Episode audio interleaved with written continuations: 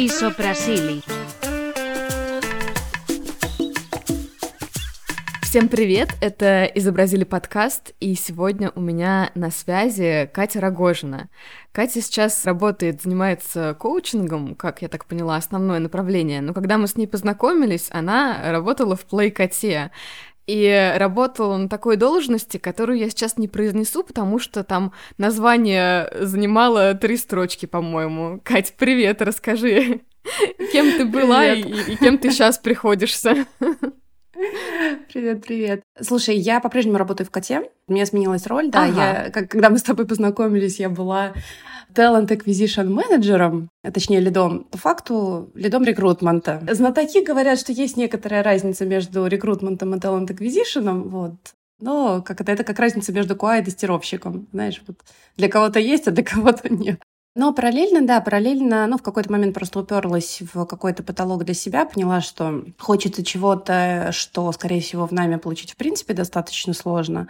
И вот начала для себя развиваться в направлении коучинга, карьерного коучинга и карьерного консультирования. И, собственно, вот вторая моя половина профессиональная, она как раз на это заточена. А в плейкоте кем ты сейчас остаешься, получается? А в плейкоте я сейчас перешла на роль HR-бизнес-партнера.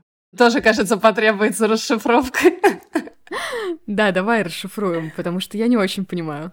Тут я вспомнила момент, как я начала приходить к своим ребятам и объяснять, что я теперь бизнес-партнер, и что это означает. Потому что мало кто понимает, у нас в России, ну, пока нет культуры, ну, вот прям такой сильной культуры бизнес-партнерства, а, поэтому там, для многих компаний это новая роль. А, по факту это роль уже такая более стратегическая, то есть она в параллели уже идет с директорами, ходами и прочим, и, ну, я ее делю на две половинки. Есть составляющая, опять же, стратегическая, это работа с командой в долгосроке, это там планы по найму, по разделению как не по разделению, а по ну, в, в общем, по сетапу команды, вот, какие у нас, ага. какие у нас есть стримы, да, какие у нас есть подкоманды, кто нам для этого нужен, если мы хотим там такой-то результат э, получить по продукту. Мы же продуктовая компания, живем, собственно, за счет того, что мы сами заработали, да, естественно, у нас все, что мы делаем, привязано к тому, какой результат мы финансовый в первую очередь хотим получить.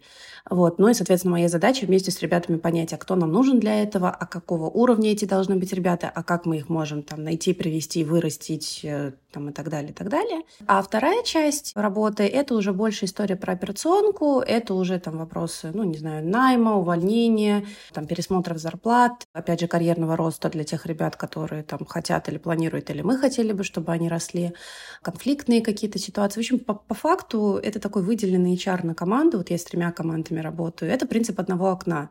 То есть если раньше ты ходил там, по найму к одному, по обучению к другому. Здесь ты приходишь в одного человека, и дальше это уже моя задача там, связаться с э, девчонками из HR-команды и попросить там, пожалуйста, вот это, пожалуйста, вот это. Всех со всеми соединить, короче. Да, да, да, да. Ну, то есть я где-то как и заказчик продолжаю выступать, да, но в целом вот такая история. Короче, ребят, смотрите, как я это поняла. Есть большая часть стратегическая, и это сегодня очень тема важная. И есть часть, получается, Катя, ты практик, то есть ты практически ну, работаешь с этими же людьми, с которыми ты работала.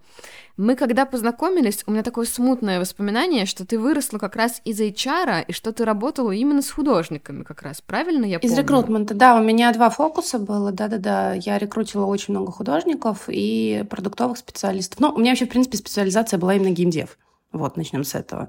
И тут, тут, тут, конечно, да, тут больше всего опыта. Так что да.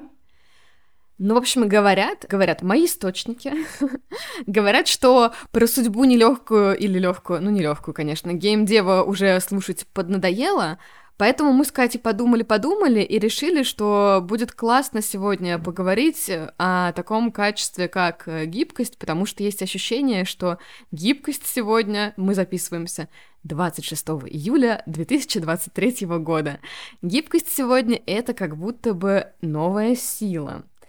И мы хотим поговорить о как раз-таки планировании стратегическом, о э, деньгах мы тоже немножечко поговорим, и Катя расскажет о своем опыте, когда тебе хочется сменить профессию, потому что как раз-таки в этом э, пике недавно находилась и продолжает находиться.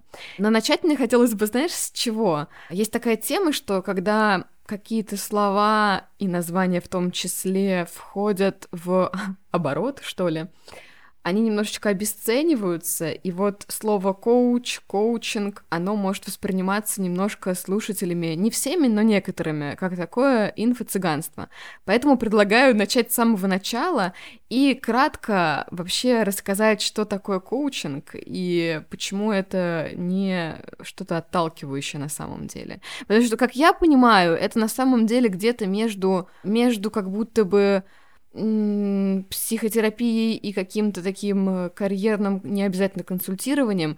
Короче, это как будто бы такая психотерапия, которая не разбирается с прошлым, а говорит тебе, а что сейчас-то делать? Вот мне сейчас вот у меня есть проблема, и мне нужно ее решить. Ты знаешь, я вчера как раз делала себе заметки, хочу сделать пост э, по поводу того, чем карьерный коучинг отличается от карьерного консультирования, потому что, да, выглядит это как примерно одно и то же, и в чем разница? В плане коучинга у меня, наверное, три основных вещи, которые его отличают от э, всех остальных видов работы, будь то психотерапия, там, консультирование, все что угодно.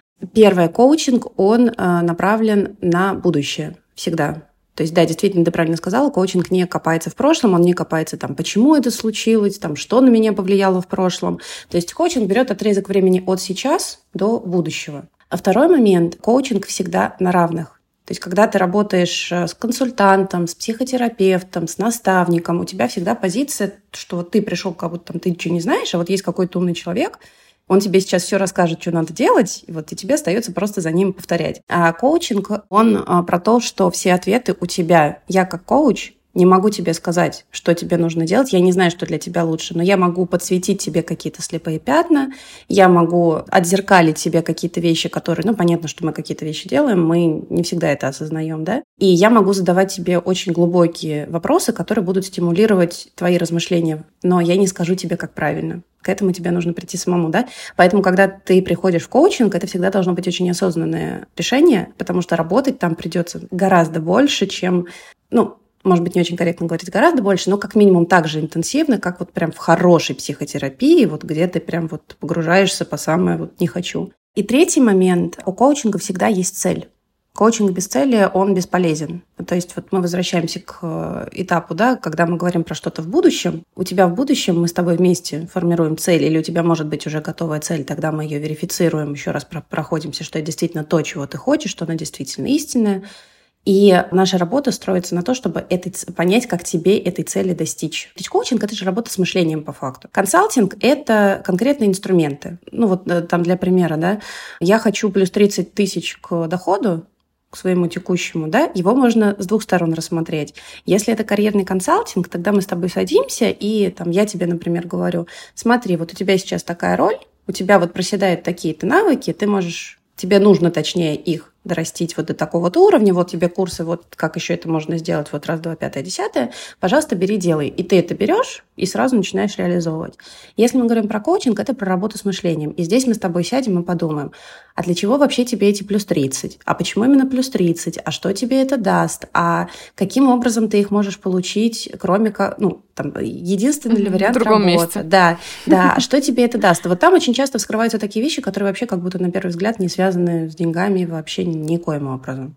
То есть это вот такая очень прям глубокая проработка внутренняя. И, конечно, с точки зрения эффекта, коучинг может быть более отложенный, mm-hmm. потому что, ну, не всегда ты можешь это взять и сразу применить в жизнь, хотя там по-хорошему хорошая коучинговая сессия, она обязательно тебе какие-то инсайты, ну, принесет что тоже можно будет делать. Есть такое, что мы ставим какую-то цель и пишем план, но прежде чем этот план написать, мы вообще хорошенько рефлексируем эту цель на предмет всего.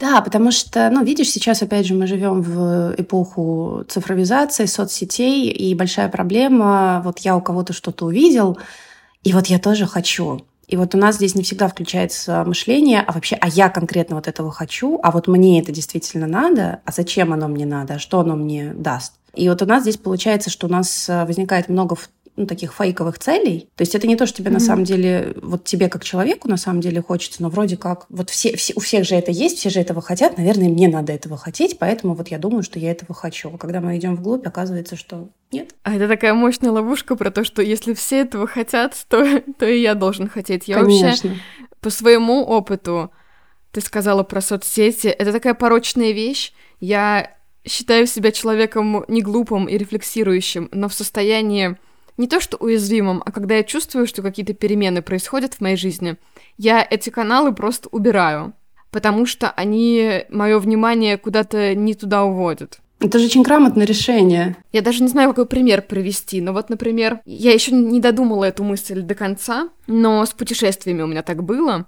Если мы возьмем до 20-го особенно года, когда эта индустрия очень классно росла, и это супер, потому что везде были открыты границы, ты такой можешь посмотреть столько всего, другие культуры, все это впитать в себя, но в какой-то момент как будто бы путешествия превратились в это я сейчас не про каких-то конкретных людей говорю, знакомых, незнакомых, а такой поверхностный слой вообще среди людей.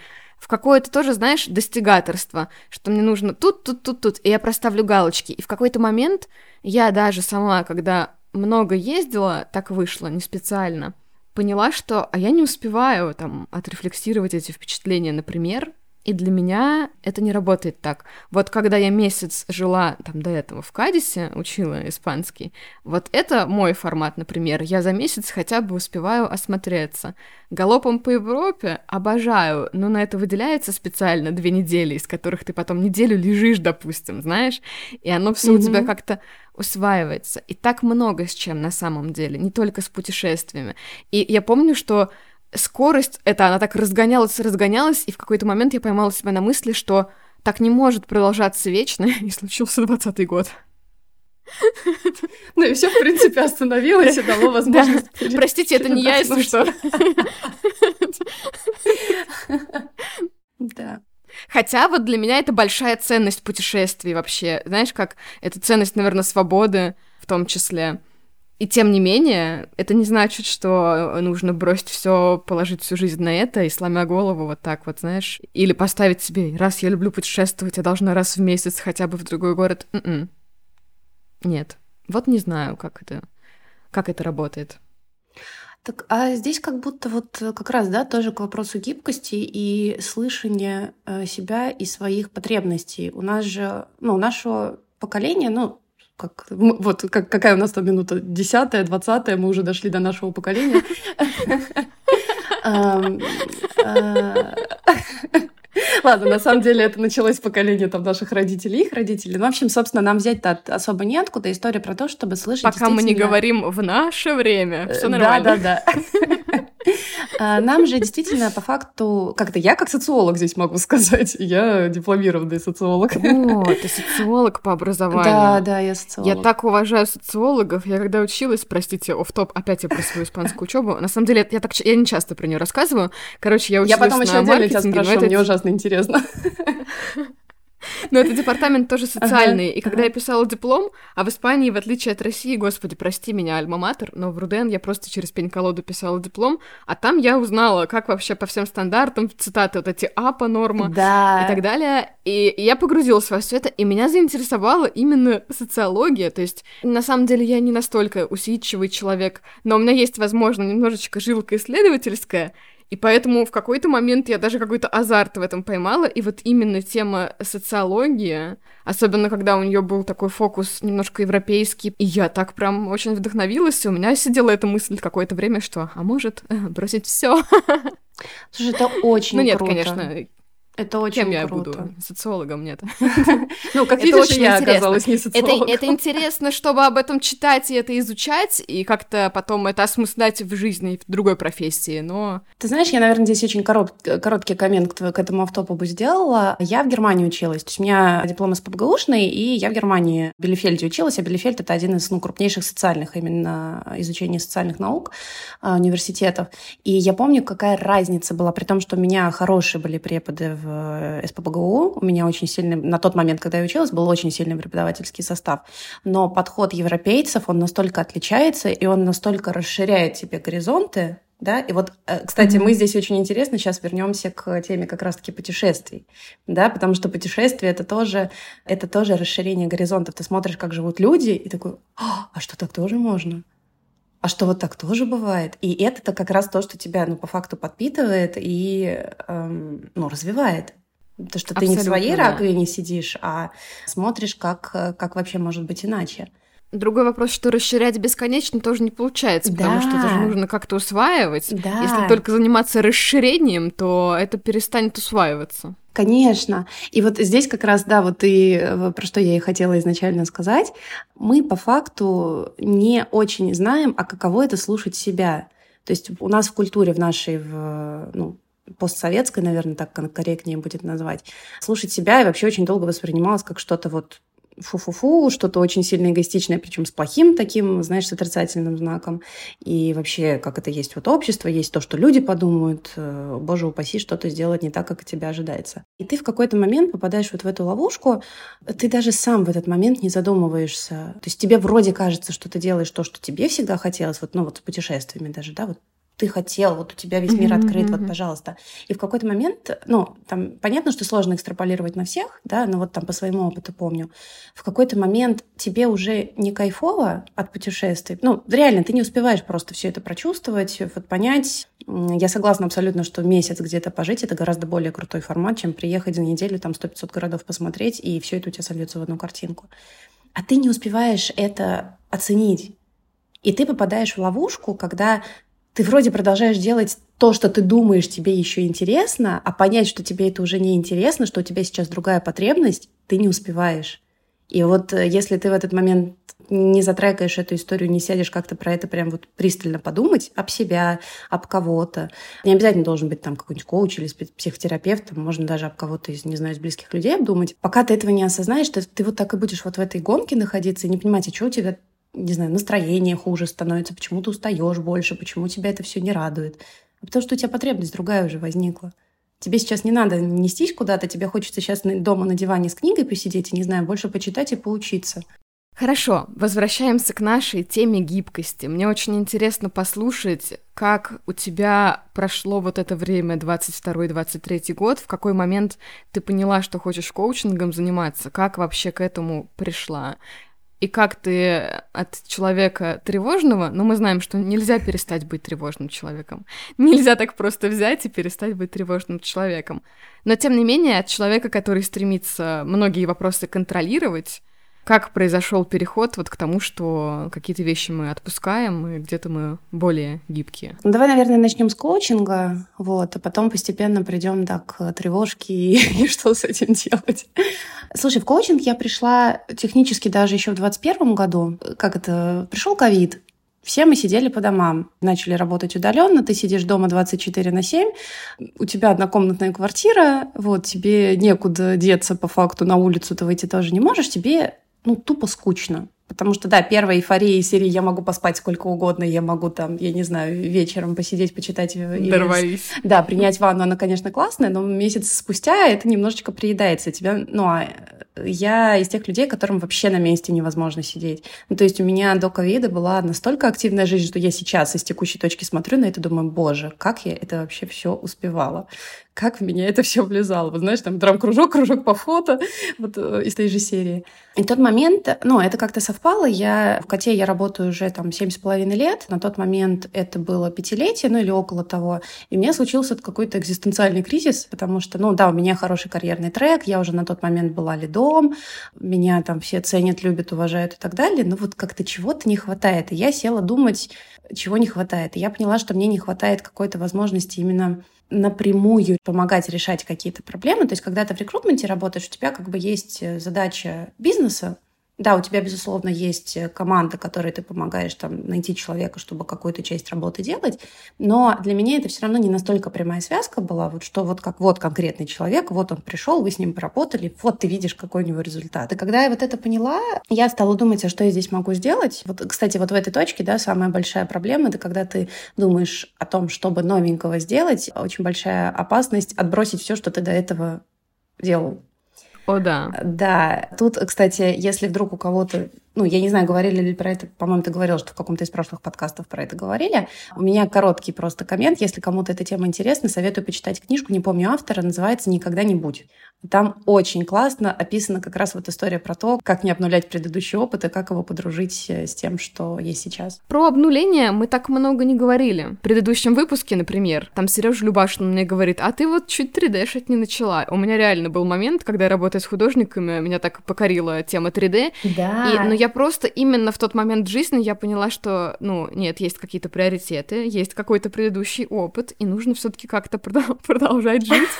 И я подумала, Пока нет, если во мне сохранится это желание, то когда-нибудь я попробую. Но я не буду сейчас, не пойду я сейчас на полугодовой курс по 3D.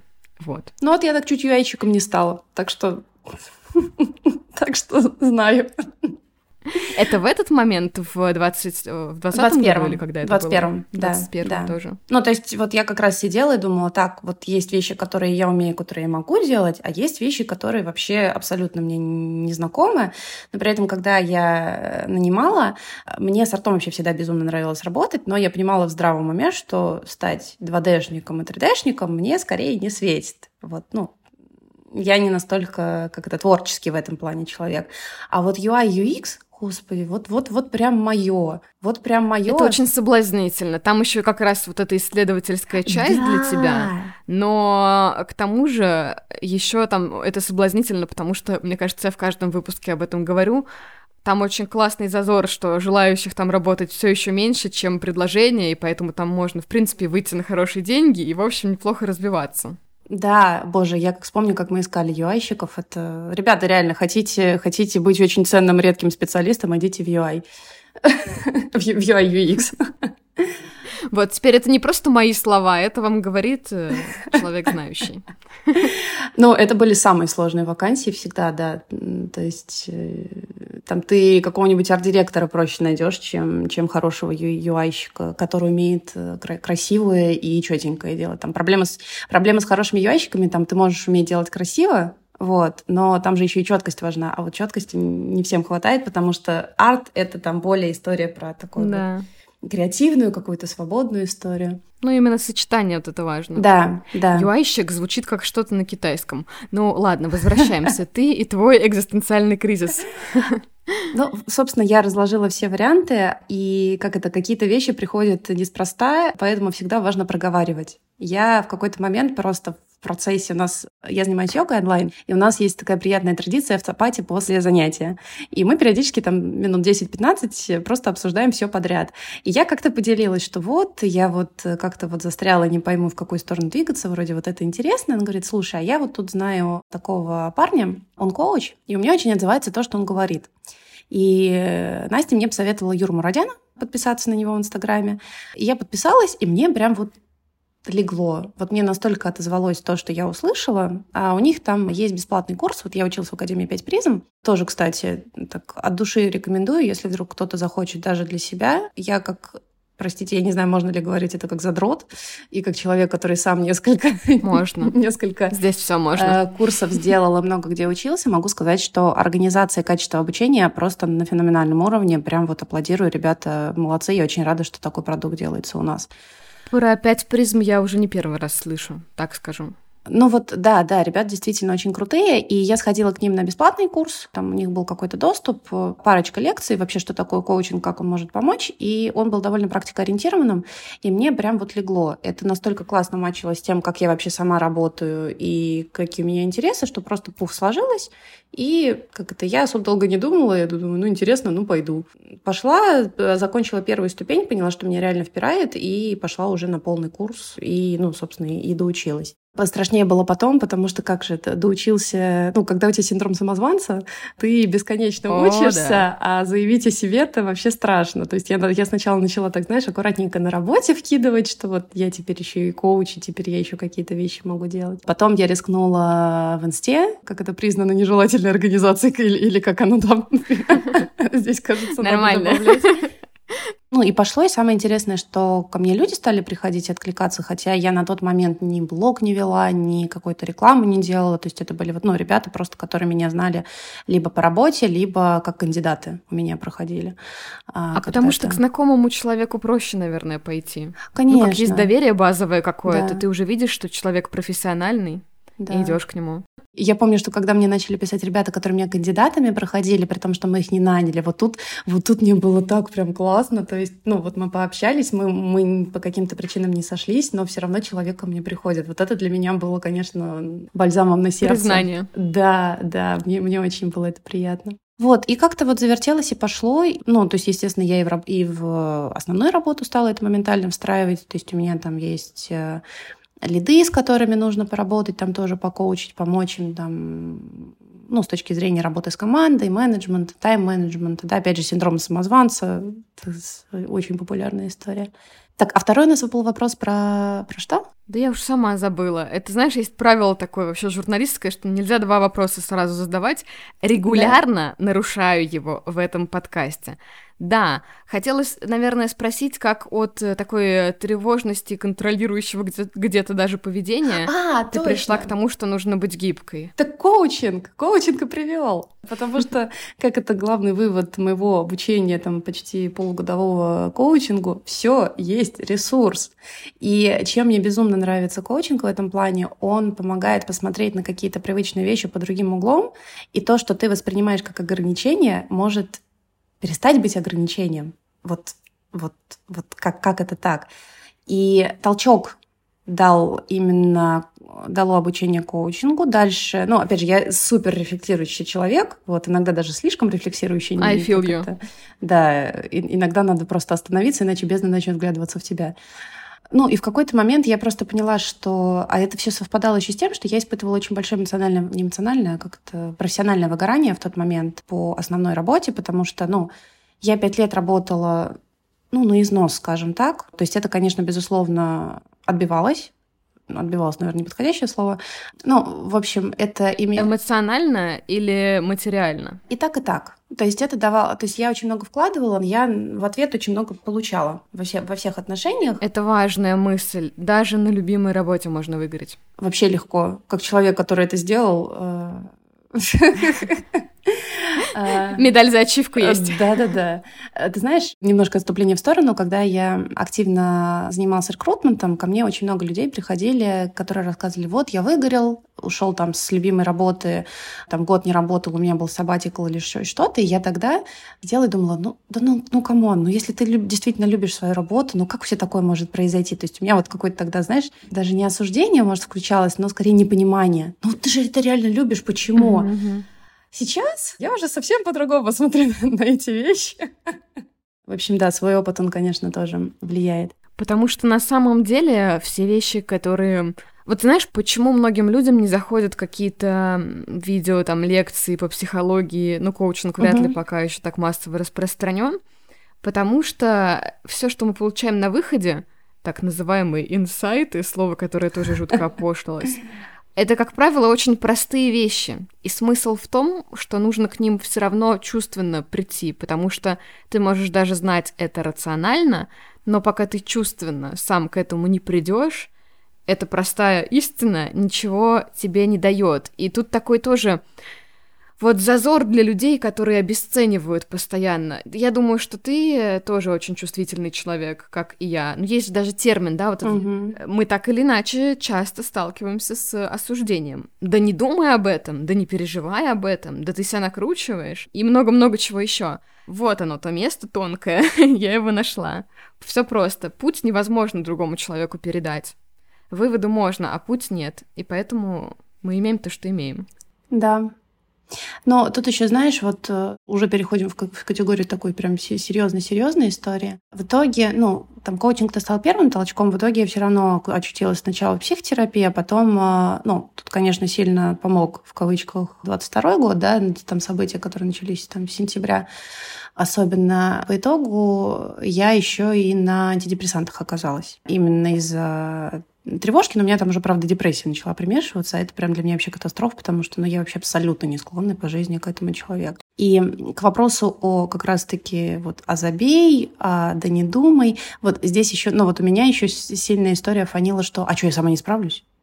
Ребят, ну, ну вы что, я же такая сильная. Потому что ты отличница. Да, да, что я сама не могу это проконтролировать, я что, не в состоянии там управлять своей жизнью, ну, то есть вот какие-то такие штуки.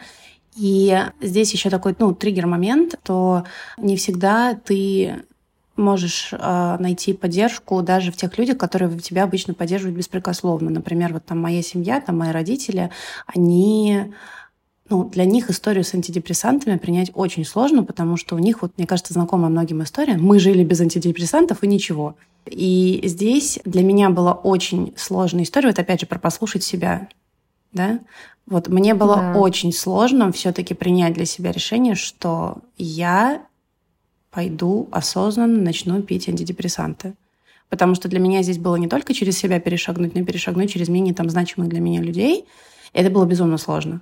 По итогу я не жалею, что я пошла в эту терапию. Это небо и земля это действительно то, что это помогает. Это тебе время на самом деле я думаю, очень сэкономила в смысле. Да, ну, не, я на самом деле там почти полгода пыталась это все таки своими силами сделать, как-то у меня был там какой-то прогресс, но не настолько сильный. А, и в итоге все таки через полгода я пришла к тому, что, ну, да, я буду пить антидепрессанты.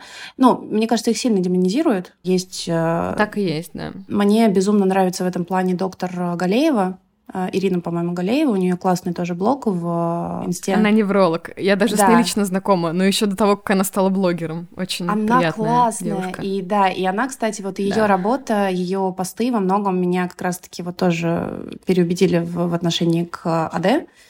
А, вот, поэтому... Она доказательный невролог, придерживается принципов э, доказательной медицины. Это я для слушателей говорю. Да, в общем, от души советую, она прям очень классная. Ну вот, и когда у тебя вот все вот эти вот... Э, то есть у тебя этот пазлик собирается по чуть-чуть. Сначала ты думаешь, так, ну блин, говорят, что можно не все контролировать, но непонятно как, и вообще какая-то это фигня. Я все контролирую. Потом у тебя наступает ковид. И вот это все, и ты такой, ну, ладно, я часть не контролирую, но что-то в своей жизни, и ты остаешься в иллюзии, что свою-то жизнь, вот твою текущую, ты все можешь проконтролировать. Потом наступает февраль 20 какого? Второго. Ты понимаешь, что вообще ни хрена в своей жизни ничего ты не контролировать, не прогнозировать не можешь, да? Как привет состояние, когда прогноз на полдня, это уже классное достижение, мы дожили до утра, мы уже молодцы. Ну и в какой-то момент ты просто реально понимаешь, что ты не вывозишь, и вот здесь такое буддийское вступает, да, ты не можешь изменить ситуацию, измени свое отношение. И я просто переключила фокус. Блин, мне так э, забавно это слушать, потому что я тоже очень тревожный человек, но у меня какая-то другая крайность. Uh-huh. То есть, когда наступил двадцатый год, он так мощно со мной резонировал, я не поняла, почему все кругом удивляются. Потому что я всю жизнь живу с ощущением, что в любой момент может произойти все, что угодно.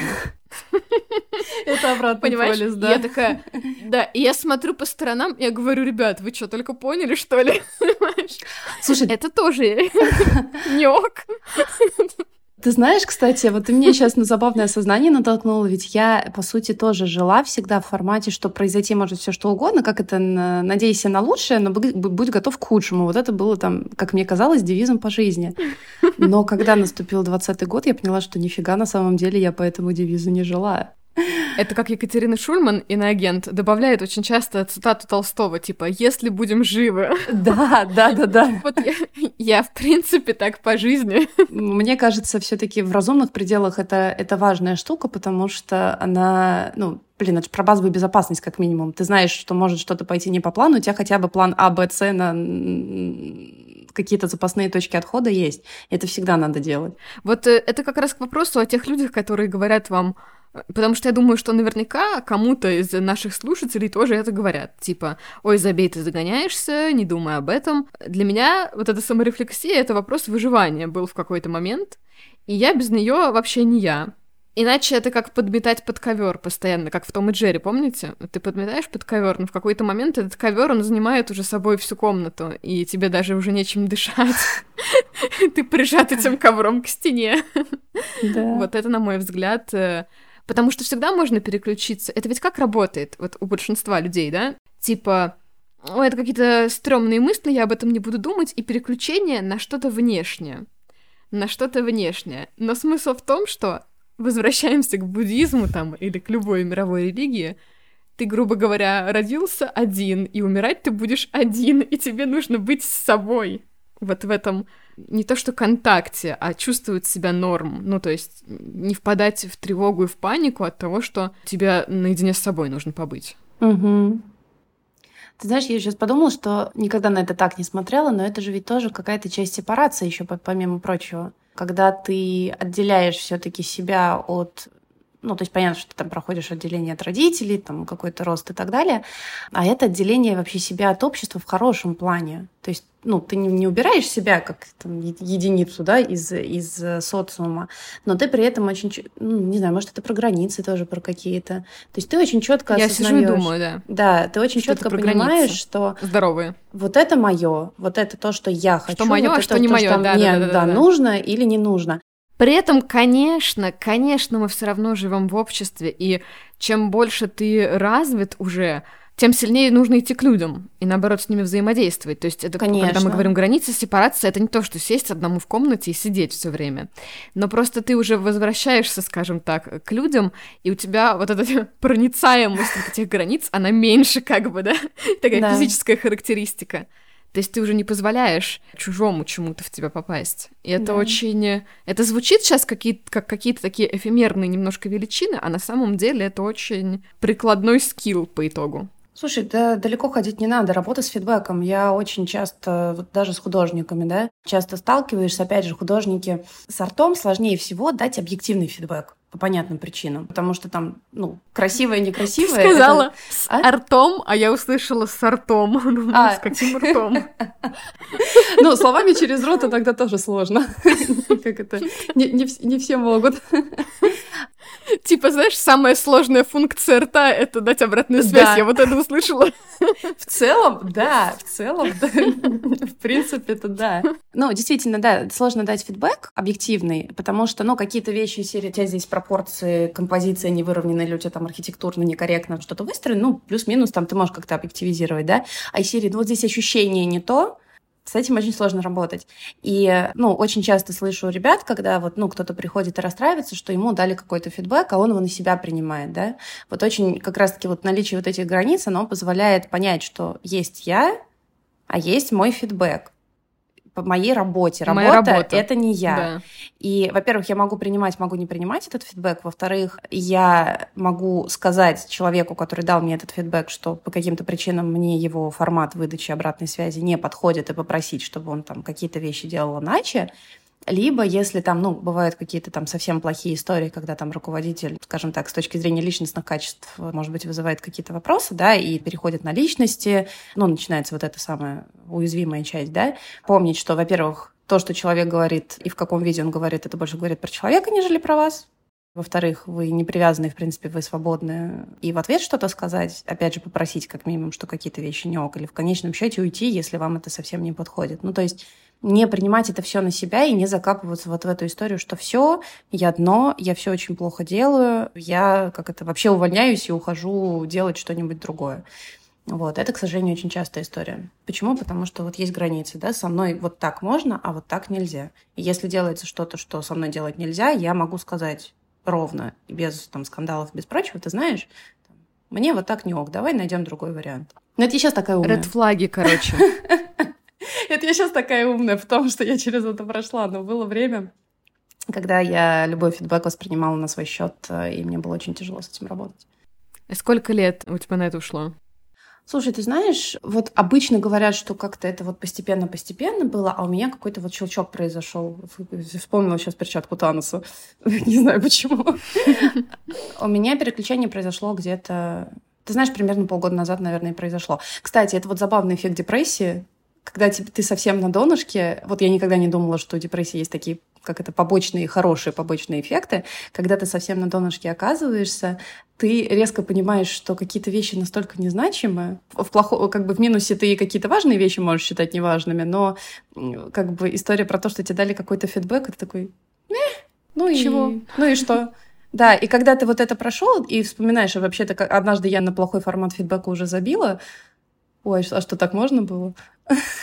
Ну и дальше становится легче. Но э, путь плохой лучше, э, как это никому не рекомендую, лучше все-таки работать От в здоровой ситуации идти. Да, да, И тогда, наверное, это действительно занимает время какое-то. Слушай, ну классный пример с фидбэком. А вот давай тогда так еще плавно перейдем, раз мы про художников заговорили. Вот смотри, ты в этой воронке, как модно было говорить э, год назад, турбулентности, как раз напрямую работала с кучей классных художников, Мгм. талантливых, разных. Как э, вот это все ими переживалось? Может быть, ты можешь выделить какие-то стратегии? Ты знаешь, я, наверное, бы... Опять же, не могу за всех говорить, скажу только за то, что я наблюдала. Я видела два таких основных формата поведения. Первые ребята — это те, которые сильно стрессанули, очень небезопасно себя ощущали и максимально закрылись в раковинках. И вот моя работа, даже там у меня был какой-то случай, у меня кто-то из художников собирался увольняться, это было ожидаемо, спланировано и так далее.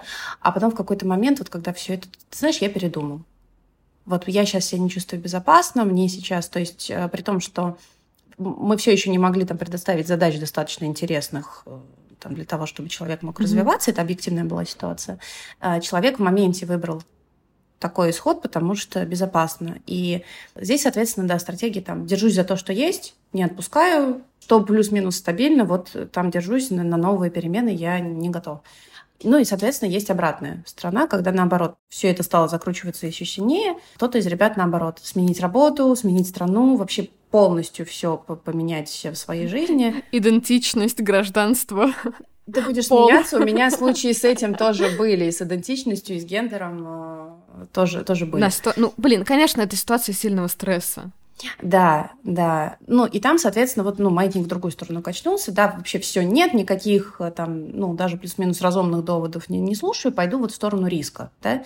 Но, мне кажется, это, в принципе, классическая реакция «бей, беги, замри». Точно. Наблюдала больше, да, историю либо про «замри», либо про «бей». Тут скорее интересно не как это в моменте выглядело, а что... А, а кто в плюсе, а кто в минусе в итоге, да? знаешь, мне кажется, не очень корректно рассуждать с точки зрения плюса-минуса. Я Еще бы... мало времени прошло, во-первых. Да, я бы, наверное, посмотрела по итогу во что это выливается. То есть ребята, которые, например, вот предпочли в моменте держаться за то, что стабильно, они выиграли в моменте стабильность, но сейчас понятно, что ситуация не улеглась вообще ни разу. Она все равно продолжается, но какое-то какое плато все равно мы уже куда-то вышли. И вот здесь интересно, что сейчас такие ребята, не все, опять же, не все, но кто-то, уже имея возможности и имея, в принципе, там какую-то безопасную ситуацию, чтобы там пойти все-таки заниматься тем, что интересно, уже снова вернуться к какой-то истории про рост и про развитие. Они, некоторые боятся это делать. Это как типа немножко выученная беспомощность уже, да? А, возможно, возможно, да. Но опять же, не могу там залезть другим людям в голову и сказать конкретно, что там происходит, да. Но вот когда ты разговариваешь, иногда слышится какая-то, ну, а, куда, а где я нужен, а куда я пойду? Да полно вакансий на рынке, посмотри посмотри, Слушай, это что-то вот внушаемое со стороны, причем иногда это внушается бизнесом. Я сейчас не про плейкод говорю угу. конкретно, а есть такие работодатели, Бывает. которые, воспользовавшись ситуацией, реально я просто сталкивалась, говорят да, людям, да. а где вы нужны? Да. И под шумок какие-то такие свои, в общем, вещи, ну, выгодные бизнесу проводят, невыгодные, соответственно, сотрудникам. Вот тут очень нужно отделять. Я реально никому не нужен больше? Или это мне сказал так кто-то? Да, если вы считаете, что вас никто не любит, э, вы у всех спросили. Убедитесь в этом. Ты знаешь, э, я тут недавно, я проходила обучение, и в одном из примеров была потрясающая фраза, которая мне, как человеку, которому самому вечно этого не хватает. Там было, в качестве примера была Леди Гага, которая очень долго боялась начинать что-то свое. Она же писала песни, но она их продавала, она сама не выступала. И вот э, она очень долго решалась, и потом она уже, будучи звездой, в интервью интервью рассказывала, что ей было очень сложно, потому что в нее никто не верил. И она обронила прекрасную фразу, я не помню, как она там в оригинале конкретно звучала полностью, но, в общем, что-то из серии «Если вы в себя не верите и считаете, что вас никто не верит, помните, что Леди Гага верит в вас». О боже. И, это мне, прекрасно. Мне на тот момент... Да, Леди Гага trusts... Так тепло, да? Да, trusts in you или believes in you, я не помню точно, как там было. В общем, мне это так тепло стало в этот момент, а я как раз была вот тогда на самом донышке, вот как этой серии «Я никому не нужен», и вообще все бесполезно. Но нужен Леди Гаги. Да, а тут мне хоба, Леди Гага там. Ну ладно, ну тогда... Ну, то есть вот какие-то вещи, какой-то какой саппорт иногда может прийти вообще с неожиданной стороны. А у вторых людей как все сложилось, которые выбрали стратегию бей? А у вторых людей э, пошла другая Не история. могут остановиться? Да. Смотри, там тоже развилка началась. Кто-то пошел, начал кочевать по компаниям, то есть там раз в 3-4 месяца куда-то куда переход. А кто-то в какой-то момент даже пришел, приходил к нам обратно и говорил, слушайте, а я тут передумала, можно я к вам обратно пойду?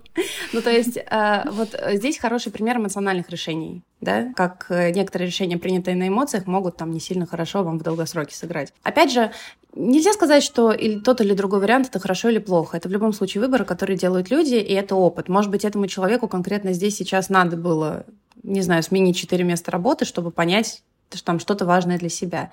Опять же, здесь у меня включается социолог-наблюдатель, и мне просто интересно смотреть, а какие вообще стратегии у людей бывают, и как они себя ведут, и как, э, какие разные да, они могут быть.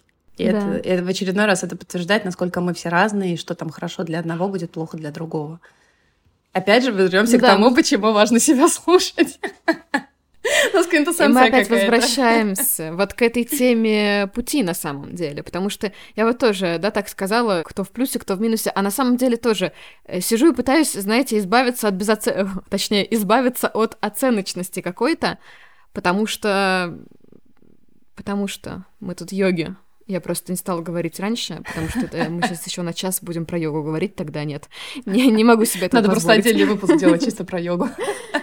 Да, не, ну правда, просто получается, что это может быть со стороны можно как-то оценивать, и тогда нужно понять в критериях, чего мы оцениваем и так далее. А если мы говорим конкретно про каждого человека, то это в каждом отдельном случае история какой-то жизни с миллионом других факторов, о которых мы ничего не знаем, даже не представляем.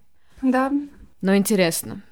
Интересно. Знаешь, я в какой-то момент вот прям задумалась над этим, и я еще делала э, для себя упражнения, опять же, к вопросу там, как поработать с самооценкой, да, как э, там научиться присваивать себе какие-то вещи.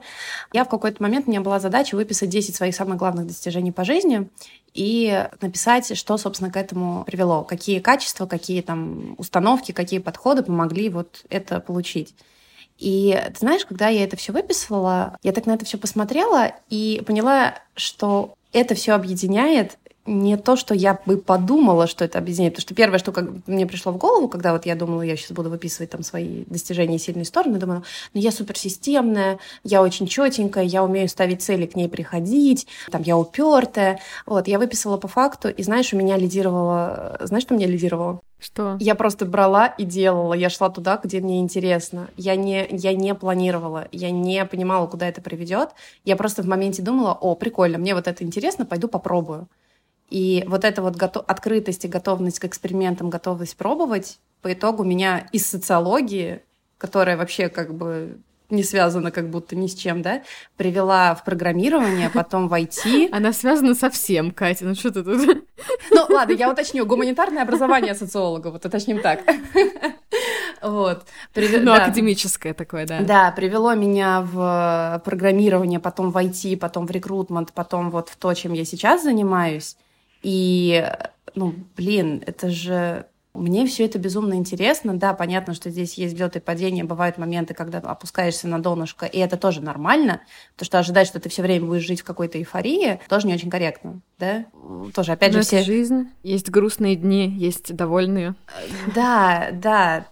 Я очень много раз слышала фразу про то, что все очень любят хвастаться успешным успехом, но никто никогда не показывает фейлы. Успех-то он зиждется на фейлах. И фраза банальная, мысль банальная, но я только в этом году ее полностью осознала и приняла. То есть вот опять же, как бы ты знать это знаешь, но еще вот к вопросу о фейлах, я помню, когда начинала подкаст, мне очень повезло с моей звукорежиссером. Полина, привет. Дело в том, что у меня вообще такой э, рассинхрон с техникой, я ничего не понимаю, мне все это так сложно. И у нее с этим получше. Угу. Я помню очень хорошо момент, когда она сказала мне: ничего, мы будем пробовать, пока не получится. И вот это мы будем пробовать, пока не получится, когда или рядом с тобой есть такой человек, или когда ты сам себе такой человек, это очень ценно. Да. Но это нужно чего-то действительно хотеть по-настоящему, да, чтобы себе позволить пробовать, пока не получится. Наверное, в этом кроется, знаешь, вот я иногда думаю, а почему, почему люди чего-то не достигают? Угу. Вот возьмем художников, да? Я не знаю, что это может быть за цель, может быть, там что-то свое, допустим. Почему люди не достигают? Потому что они перестают пробовать, а если они перестают пробовать, возможно, опять мы возвращаемся к тому, что это не их цель была изначально. Как будто бы, если ты чего-то искренне хочешь, то ограничения внешние есть, безусловно, но у тебя должно хватить, по идее, запала, чтобы их преодолеть. Тут как бы сложно еще не скатиться в такую идеалистичную картину мира, знаешь? Вот где эта грань вообще? И по твоему, может быть, опыту работы, кстати, с людьми, с художниками в том числе. Слушай, такой хороший, на самом деле, глубокий вопрос. Но я из тех людей, которые тоже считают, что не добился того, чего хотел, значит, не сильно хотел. Вот я все таки в этом плане человек, который достаточно сильно обладает внутренней референцией, да, там, если хочешь, то ты найдешь пути, как какие-то барьеры, препятствия преодолеть. Есть другая позиция, вот она, как водится, нельзя сказать, какая правильная, какая неправильная, да, у всех свой, свой вижен. На мой взгляд, да, хотеть, безусловно, важно, но вот когда ты хочешь чего-то, это действительно запал.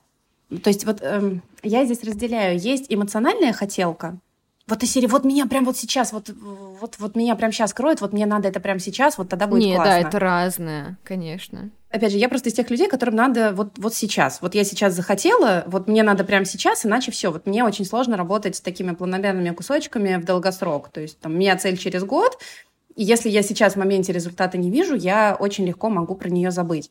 Понимаю, и вот здесь да. возникает очень важная вторая часть. Если ты чего-то хочешь, ты должен понимать, зачем тебе это, зачем ты это хочешь, почему ты это хочешь. Причина здесь может быть любая. Я хочу, потому что я просто не могу этого не делать. Я хочу, потому что я смогу зарабатывать с этим, не знаю, там, плюс 100-500 денег. А деньги мне важны, потому что то-то, то-то, да? Здесь тоже важный момент. Деньги никогда не являются мотиватором сами по себе. Деньги всегда за собой mm-hmm. что-то, что-то несут. Вот здесь имеет всегда смысл глубже покопать, а что мне дадут деньги. Да, для кого-то свобода, там, для кого-то безопасность, для кого-то там что-то еще.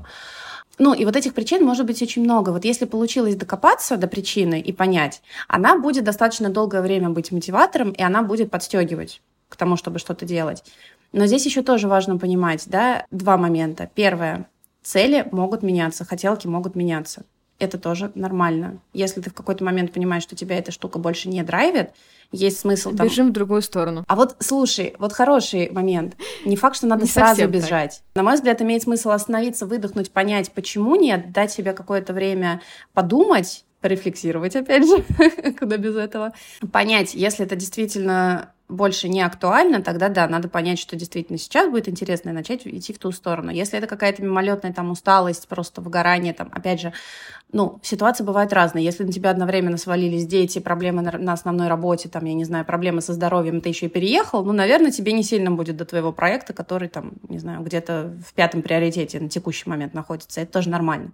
Можно давать себе передышку и не требовать от себя всего и сразу. А если цель меняется, что тоже нормально, нужно понимать, что, опять же, твой результат — это не ты сам. Твой результат — это совокупность шагов, которые ты сделал, чтобы этого результата достичь. Ничего более. И если ты что-то делаешь, у тебя не получается, вот опять же, да, к возврату, ну попробуем еще раз. Но если ты, вот, ну, я расскажу, наверное, на своем примере, потому что мне так, ну, попроще, вот с художниками мне сейчас сходу сложно что-то придумать. Вот у меня сейчас э, я сознательно решила пойти развивать блог. Потому что я понимаю, что для меня это сейчас очень хороший инструмент развития именно как ну, независимого консультанта. При этом я очень долгое время думала, что я фиговый блогер, потому что у меня пока не очень много подписчиков, я не делаю какой-то полезный контент, я там пощу что-то от случая к случаю, в общем, все делаю не по правилам. И я в какой-то момент думала, что я вообще не интересна никому специалист, раз ко мне вот такой большой поток людей не приходит и так далее. А потом в какой-то момент я поняла, спасибо вот здесь Алине Дунина, это очень сильный классный коуч, она тоже ее можно найти в, в инсте, тоже очень классно расширяет сознание, как это законными методами разрешено. Я у нее на обучении услышала очень классную мысль. Вот ты специалист, ты эксперт в чем-то. Вот, ну, в моем случае в HR, там, в карьере, да, в геймдеве но почему ты ожидаешь от себя, что ты сразу будешь экспертом в маркетинге, в СММе и там в чем-то еще? Ну, это вообще отдельная Почему? целая профессия. Это, да. Вот, именно, это целые профессии. Достаточно того, что ты, в принципе, их пытаешься совместить в себе. И отстань ты от себя в этом плане, не пытайся сразу все успеть. Если ты можешь кому-то это делегировать, у тебя есть там финансовые возможности, там моральные возможности и прочее, подключи ну, людей, которые умеют с этим работать. Если по каким-то причинам ты сейчас к этому не готов и не можешь, тогда отстань от себя и делай по чуть-чуть, пока не начнет получаться. Вот ровно та же самая мысль, про которую ты сказала, которую тебе Полина дала. И вот именно в этот момент, вот это самый большой, вот когда ты думаешь, что ты сидишь и ты никому не нужен, и ты делаешь какую-то фигню, вот это самый, самый такой опасный момент, когда ты можешь соскочить вот с того, что ты делаешь. А на самом деле это не значит, что ты никому не нужен, и ты делаешь фигню. Это значит, что нет каких-то инструментов. Что может это быть для художников, да? Ну вот я просто продолжаю на фоне думать. Не знаю, например, ты хочешь классный профиль на ArtStation, который будут лайкать, не знаю, там ребята из Blizzard утрирую максимально, или какие-то там классные чуваки, которых, uh-huh, uh-huh. которые тебе очень нравятся. Понятно, что тебе надо иметь классный, классный скилл, хотя, хотя вот я по опыту одного из арт-директоров компании могу сказать, ребята лайкают работы, в том числе начинающих художников, в том числе там джунов, э, медлов и так далее. То есть не исключительно суперкрутые работы, которые прямо вау-вау. Почему? Потому что они видят, они видят потенциал, они видят зерно, да, они видят, что из этого может вырасти, и это таким образом они поддерживают человека а, в том, чтобы он продолжал заниматься тем, чем занимается. Ну, Какие молодцы, просто котики. Да, да. Ну, далеко ходить не надо. Вот меня там муж, как он был арт-директором, он тоже такие вещи делал. Вот меня это тоже там в свое время очень сильно расстраивало. Вот, то есть здесь нужно просто сесть и подумать, да? Ну, опять же, ты же это делаешь не для того, чтобы тебе кто-то лайк поставил. Ты это делаешь для себя, ты это делаешь в удовольствие. Что я хочу сделать, что мне интересно. Почему там мы всегда, опять же, сейчас немножко в сторону, почему мы всегда обращали внимание на портфолио, в которых есть не только учебные работы.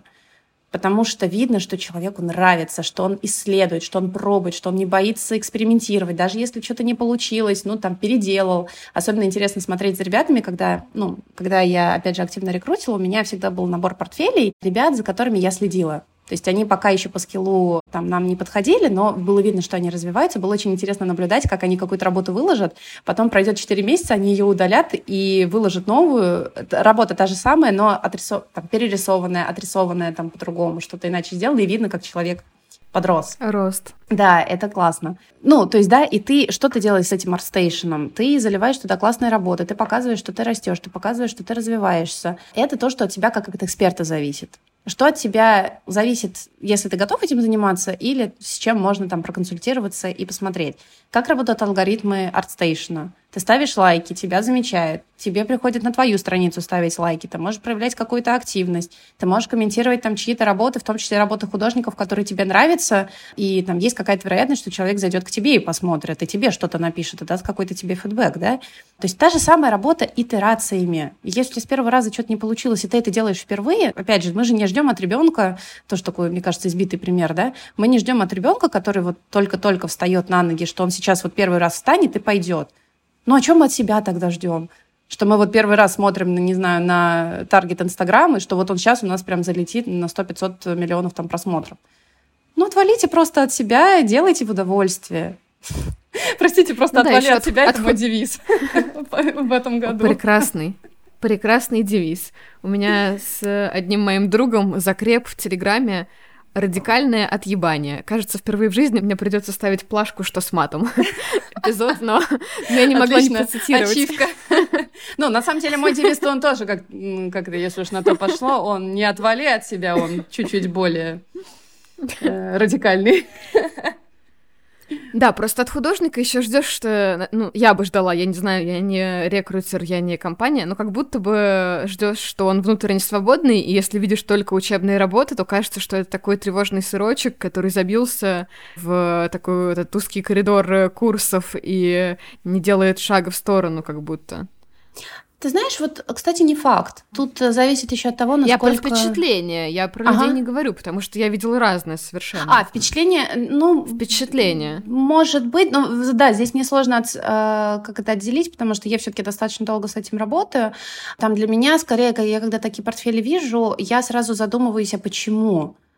То есть, да, mm-hmm. с одной стороны, может быть, человек не уверен, а с другой стороны, может быть, ему понарассказали, что не надо свое выкладывать, выложи вот только Кстати, то, да, что... то, что то много сейчас. Да, то, что... Выложи то, что опрувнули, потому что ты же... В, ну, когда у тебя учебная работа, у тебя есть какой-то art direction, все равно тебя там, ну, guidance какой-то есть.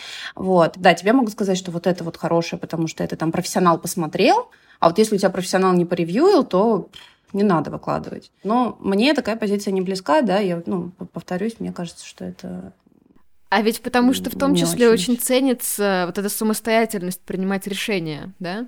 Конечно, конечно. Но это же про все. Ты, ты выкладываешь свою работу полностью свою, да? Это же про все. Это про то, насколько ты горишь этим. Это про то, как ты можешь сам себе поставить задачу, да? То есть, если я смотрю на тебя как не просто как на художника, как на потенциального работника, да, а мне, вот мне, как рекрутеру, это прям сильно в плюс, что ты можешь сам себе придумать задачу, и, ну, это же про инициативу, да, про какой-то там тайм-менеджмент пресловутый, про, про всякое прочее.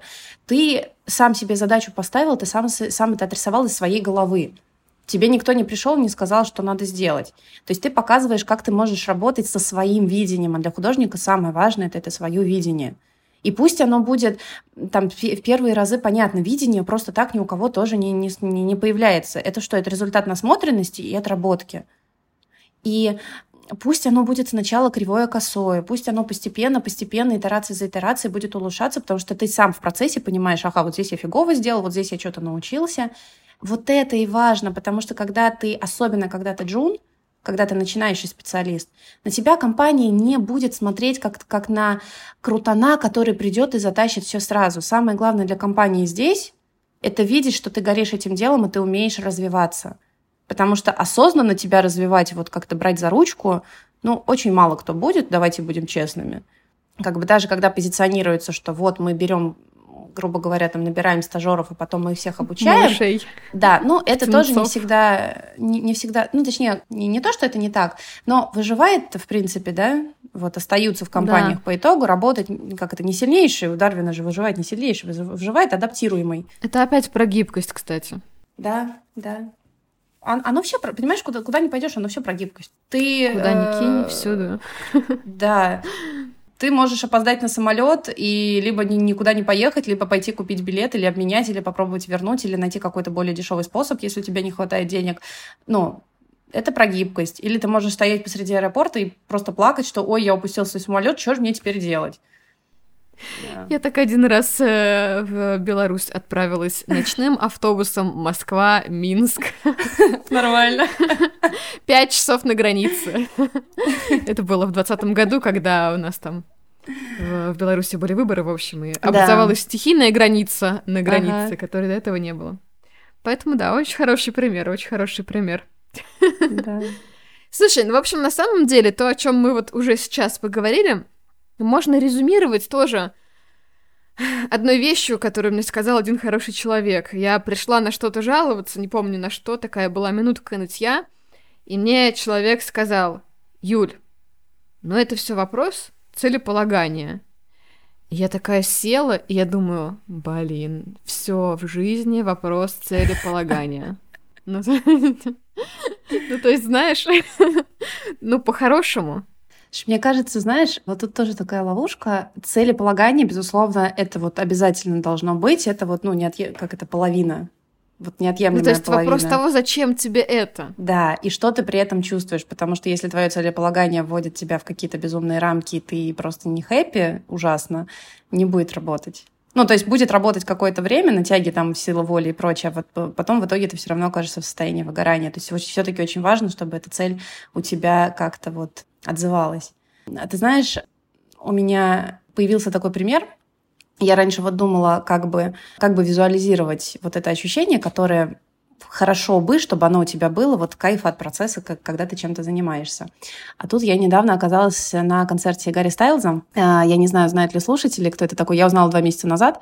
Вот. Это в блестящих штанах такой, да? Да-да-да. Я вообще случайно как-то абсолютно про него узнала. Мне просто понравилась песня по радио. Она как-то вот очень такая летняя оказалась, классная. Я нашазамила и смотрю, думаю, какие-то классные песенки, что-то мне зашло. И я оказалась на концерте. И Э, ты знаешь, вот к вопросу о блестящих штанах. Концерт феерия, но э, концерт, во-первых, я как человек тоже связанный там с музыкой, который тоже выступал, во-первых, это безумно профессионально сделано. Вот, вот у меня сразу там гигантский лайк вот чисто за саму организацию, за то, как это отработано, вот просто снимаю шляпу, вот серьезно. Но что меня больше всего поразило, я потом почитала, что этот тур длится уже третий год. Три года. Он начался, как я понимаю, с, со второго альбома, потом он совпал с ковидом, а, были какие-то отмены, и потом программа поменялась и совместилась с еще одним альбомом. В общем, совокупно это было три года. То есть три года человек ездит по всему миру и поет одно и то же. 25 треков, которые плюс-минус не меняются. Казалось бы, три года делать одно и то же, ну, ну пусть не каждый, но почти каждый день, ты просто взвоишь. Но я считаю себя достаточно хорошим эмпатом, я очень хорошо обычно считываю там состояние людей, и в 99% я, ну, я потом проверяю, и я оказываюсь права. Человек просто кайфует на сцене. Вот это кайфование, которое не передать никакими словами, ты просто это видишь, и ты это чувствуешь. И вот для меня теперь вот образ э, удовольствия от того, что ты делаешь, несмотря на все сложности, несмотря на все препятствия, несмотря на то, что ты делаешь это в 100-500 раз, этот вот, вот чувак, который стоит в своих там блестящих штанах и в какой-то там жилетке и просто кайфует. Не знаю, если не видели, сходите просто на YouTube, посмотрите именно лайвовые выступления, вот именно нахождение на сцене. Вот, вот, вот это ощущение должно быть от всего, что ты делаешь.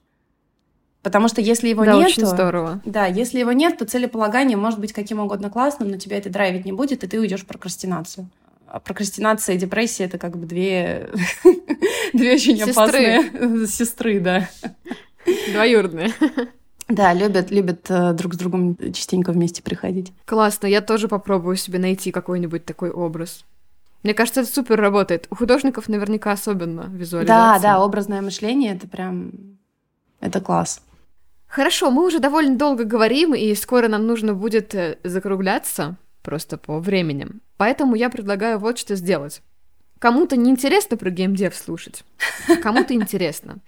Я предлагаю небольшой блиц для сомневающихся по поводу того, как индустрия, пациент скорее жив или мертв, есть ли деньги, стоит ли соваться начинающим, кто-то на рынке вообще джунов нанимает или нет.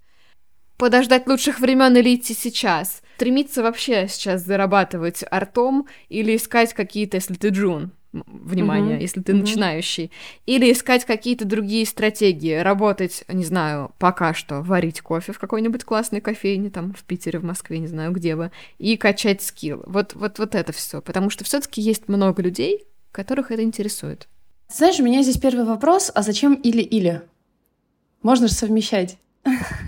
Ну, э, то есть, опять же, да, маленькие шажки, маленькие пробы. Если ты реально рисуешь, и это все, о чем ты можешь в жизни думать, ну, ты себя не заткнешь никуда. Ты все равно будешь рисовать. Вот опять же, далеко ходить не надо. Вот меня там один из ключевых арт-директоров по образованию гидроакустик. Ну, заставили человека Кто? пойти инженер-гидроакустик. Э, заставили, ну, как не заставили, в свое время тоже вот надо образование, там, иметь, все такое. Ну и что, все равно как рисовал, так и рисует в итоге арт-директор и креативный директор. Ну, как бы все. То есть, От если... себя не убежишь, ребят. Да, да. Если это то, что ты не можешь делать, ты будешь это делать. Вопрос в том, хочешь ли ты делать из этого профессию, или ты хочешь это оставить как хобби. Вот, например, у меня дело, которое я могу делать всегда при любом раскладе, это музыка. Но для меня музыка — это скорее хобби. То есть я продолжаю этим заниматься, я это все делаю, но не в формате того, что я этим там зарабатываю какие-то деньги. Хотя если что-то случится, и вдруг мы начнем зарабатывать, и наши песни будут э, популярны, это, конечно, классно. Ты порадуешься. У нас, кстати, есть об этом выпуск. Если не слушали, то послушайте. С Настен Уваровой про то, как выбрать типа нормальную работу, но продолжать быть художницей. Очень, очень, очень недооцененный, на мой взгляд, выпуск, очень вдохновляющий хотя так по названию не кажется, очень вдохновляющий. Это классно. И да. там такая жиза и дзен-буддизм. В общем, всем очень советую. Продолжаем, Блиц. Я тоже пойду потом послушаю. Э, там еще такая на стен просто, душа моя. Да, очень рекомендую. Отлично, знаешь, чем займусь после нашей записи. В общем-то, да, то есть история номер один — это, там, пожалуйста, ни в коем случае не делайте вот это или-или, вполне можно совмещать, не можете сейчас найти работу, продолжайте развиваться, продолжайте растить скилл, работайте в кофейне и все равно продолжайте пробоваться. Работу в кофейне вы можете оставить в любой момент, если вам что-то подвернется интересное и э, отвечающее вашим потребностям.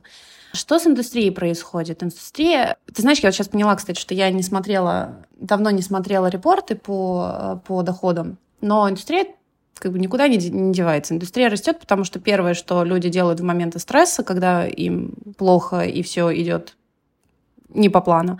Эскапизм, да, он никуда не девается. И, в принципе, желание как-то переключиться хоть на что-то и отвлечься, оно, оно всегда было, будет, и индустрия будет в этом плане расти. Ну, единственное, что я говорю про индустрию в целом. Сейчас достаточно сложно что-то говорить про конкретно российскую индустрию.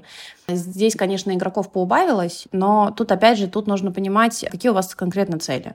Потому что если у вас цель развивать скилл, получить опыт, чтобы с этим опытом вы потом могли куда-то еще дальше в более там не знаю, в международные компании попадать, то, конечно, лучше начинать с местного рынка. Благо, у нас на, на местном рынке еще очень много компаний, которые продолжают спокойно работать, в геймдеве тоже. Но вот единственное, что в, текущий, в текущих моментах, да, да хотя, в принципе, я хотела было сказать, что, возможно, когда у тебя все нестабильно, не стоит идти в какие-то стартапы, которые непонятно чем могут закончиться, но, с другой стороны, это все равно опыт, это все равно какой-то какой опыт, какой-то портфолио, так что, может быть, художником-то и не так страшно, если вас не пугает перспектива, что все может быстро закончиться, как мы, как мы с тобой какое-то время назад говорили. Да. Да. Вот, поэтому индустрия будет развиваться в любом случае. Я не вижу никаких там предпосылок к тому, что она там схлопывается как-то и так далее. Делать игры примерно точно... Я, кстати, вот я недавно осознала, что, оказывается, кино делается примерно по таким же принципам, как игры собирается какое-то количество людей, у них есть какой-то вижен, они пробуют что-то сделать, они приглашают там звездных актеров, ну, в геймдеве это могут быть какие-то звездные, там, не знаю, геймдизайнеры, продюсеры и так далее, но все равно не факт, что полетит, все, потому что ты все равно не можешь э, сто процентов собрать, у тебя все равно какой-то процент останется на, на непредсказуемость. Ты не можешь пред, как предугадать. и ничто в жизни. Я возвращаюсь к своему видению. Да. Мы ничего не контролируем, и это нормально. Да, да. Просто знаешь, для меня почему это стало открытием, потому что я как-то думала, что ну кино-то, ну, выходит блокбастер, вот тот же Marvel. Это серьезное, да? Да, тот же Marvel. Они же, ну, собирают кассу, они же там делают большие деньги. А потом ты понимаешь, ну, например, там Marvel в последнее время собирает не то чтобы сильно, ну, в смысле нет, они собирают нормально, но по сравнению с тем, что они собирали раньше, там тоже сильно меньше. Качество фильмов у них тоже там сейчас подпросело, да, теперь они там делают больше перерывы, чтобы дотянуть качество новых проектов. То есть ты все равно не знаешь, как оно полетит. Поэтому в этом плане, конечно, как и в любой другой индустрии, в геймдеве у тебя есть риск, ты можешь прийти на какой-то проект, он не полетит, его расформируют, это нормально. Мы не знаем, что выстрелит просто. Да, мы не знаем, что выстрелит, потому что все равно случайность, фактор случайности, фактор там совпадения звезд на небосклоне, там чего-то еще, он все равно будет присутствовать. То есть это не просчитывается математически. Тут еще тоже нужно понимать, что и да и к мобильным играм это на самом деле тоже относится, и к большим AAA проектам. Кто, если не читал, ну вдруг есть такие слушатели, которые не читали там «Кровь, пот и пиксели» и вторую часть «Крови, пот и пиксели», да, почитайте, что вообще отмена проектов — это самое э, такое, ну, очень рядовое явление в геймдеве, да, к этому тоже надо быть морально готовым, и надо иметь план «Б», там финансовую подушку, да, там э, какие-то коннекты, связи, нетворкинг. Вот ребята, нетворкинг это просто вот, э, как Бурдье писал, да, что социальный капитал это наше все в, после, 20, после 20 века. Чувак прав был. Вот. В нашем случае социальный капитал это наш нетворкинг. А, отличный был мужик. Вообще, вообще классно. Вообще, вообще у них там вся волна тех э, ребят, она прям отличная была. Шарили. Вот, поэтому в сухом остатке, если, если вы действительно обожаете рисовать, если вы не можете ничего другого для себя придумать, если вы мечтаете делать игры и вы чувствуете, что ваше место там, вы себя там точно найдете. То есть, если ты планомерно раз за разом пытаешься что-то делать, рано или поздно затея увенчается успехом. Да?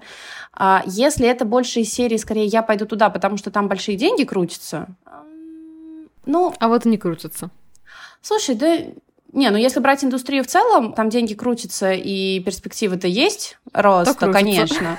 Ну вот в прошлом году, по-моему, я не помню, какой, за какой год это был репорт, но, по-моему, в прошлом году геймдев-индустрия превзошла все остальные индустрии развлечений вместе взятых, по, вместе взятые по количеству, по, по стоимости рынка. Круто. Да, к вопросу о том, как бы Деньги есть. Если индустрия растет, соответственно, ну, конкуренция будет расти, понятное дело, продолжать расти. Но если ты крутой спец, вот действительно крутой, а ну, до крутого специалиста еще тоже надо дорасти. Нужно понимать, что пока ты будешь до него расти, тебя могут увольнять, тебя могут проект могут расформировать, тебя могут где-то недоплачивать, э, ну, не то, что недоплачивать, тебя могут где-то зарплату там поменьше платить. Это нормально пока ты свой скилл прокачиваешь. Когда ты доходишь до уровня эксперта, уже за тобой начинают охотиться, и уже тебя начинают всячески уговаривать, что вот у тебя есть этот проект, ну, пожалуйста, давай мы найдем какой-нибудь еще вариант, чтобы ты вот к нам пришел, вот чтобы там... То есть здесь тебе уже начинает действительно интересное условие. А коллаборацию, а то, Да, а да, это, а да. вот здесь вот так, а может быть вот это. Но вот самое важное понимание, до этого нужно дойти. С ноги такие вещи не открываются, и это не то, чтобы ты ну, сел и завтра стал, это Это напряженная работа, это очень много сил надо в это вкладывать, но в конечном счете это Мне кажется, вообще это основная фундаментальная такая штука. Все, что касается творческих профессий, очень часто смешивают, собственно, творчество и то, где это уже профессия, где это корпорация и так далее. И вот нужно очень хорошо одно от другого угу. отделять и понимать, что ты хочешь. Но опять же, опять же понимать, что ты хочешь. Почему все сводится к этому? Так потому что основная движущая сила. Ну, как можно делать что-то, если, ты не, если тебе это не нравится, тебе это не отзывается? Конечно. Ты знаешь, я просто сижу и думаю, так, надо накидать что-то полезного, прикладного ребятам, а мы с тобой все время все равно уводим туда, что а зачем, а что, а почему. Ну, потому что это правда так работает. Полезное прикладное. Задайте себе вопрос, зачем вы это делаете. Если вы понимаете, зачем, все у вас получится. Нет, ну, в смысле... И все, и титр финальный. Я не знаю, я могу еще из полезного прикладного сказать, э, пожалуйста, не забывайте, что мы все живем в социуме, и коммуникация тоже важна. И даже если вы интроверт, которому очень сложно разговаривать с людьми, пожалуйста, прокачивайте этот навык, потому что в наше время харды прокачиваются очень быстро а коммуникация и софт-скиллы начинают цениться выше. С какими запросами художники к тебе приходят? Самые частые? Самые частые. В тупике, кажется, я выгорела, я хочу заниматься, не пойму, чем я хочу заниматься.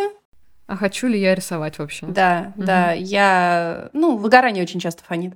Деньги, ну, то есть как, как понять, что я могу сделать, чтобы выйти на новый уровень по доходу. Ну и третья история, это, в принципе, там, я хочу сменить работу, я хочу попасть там в такую-то вот компанию или там в такой-то набор компаний, вот хочу ну, понять, это точечная что... уже. Да, да. Ну, то есть, да, там, первое, это там скорее коучинговая история, второе, это уже там карьерный консалтинг.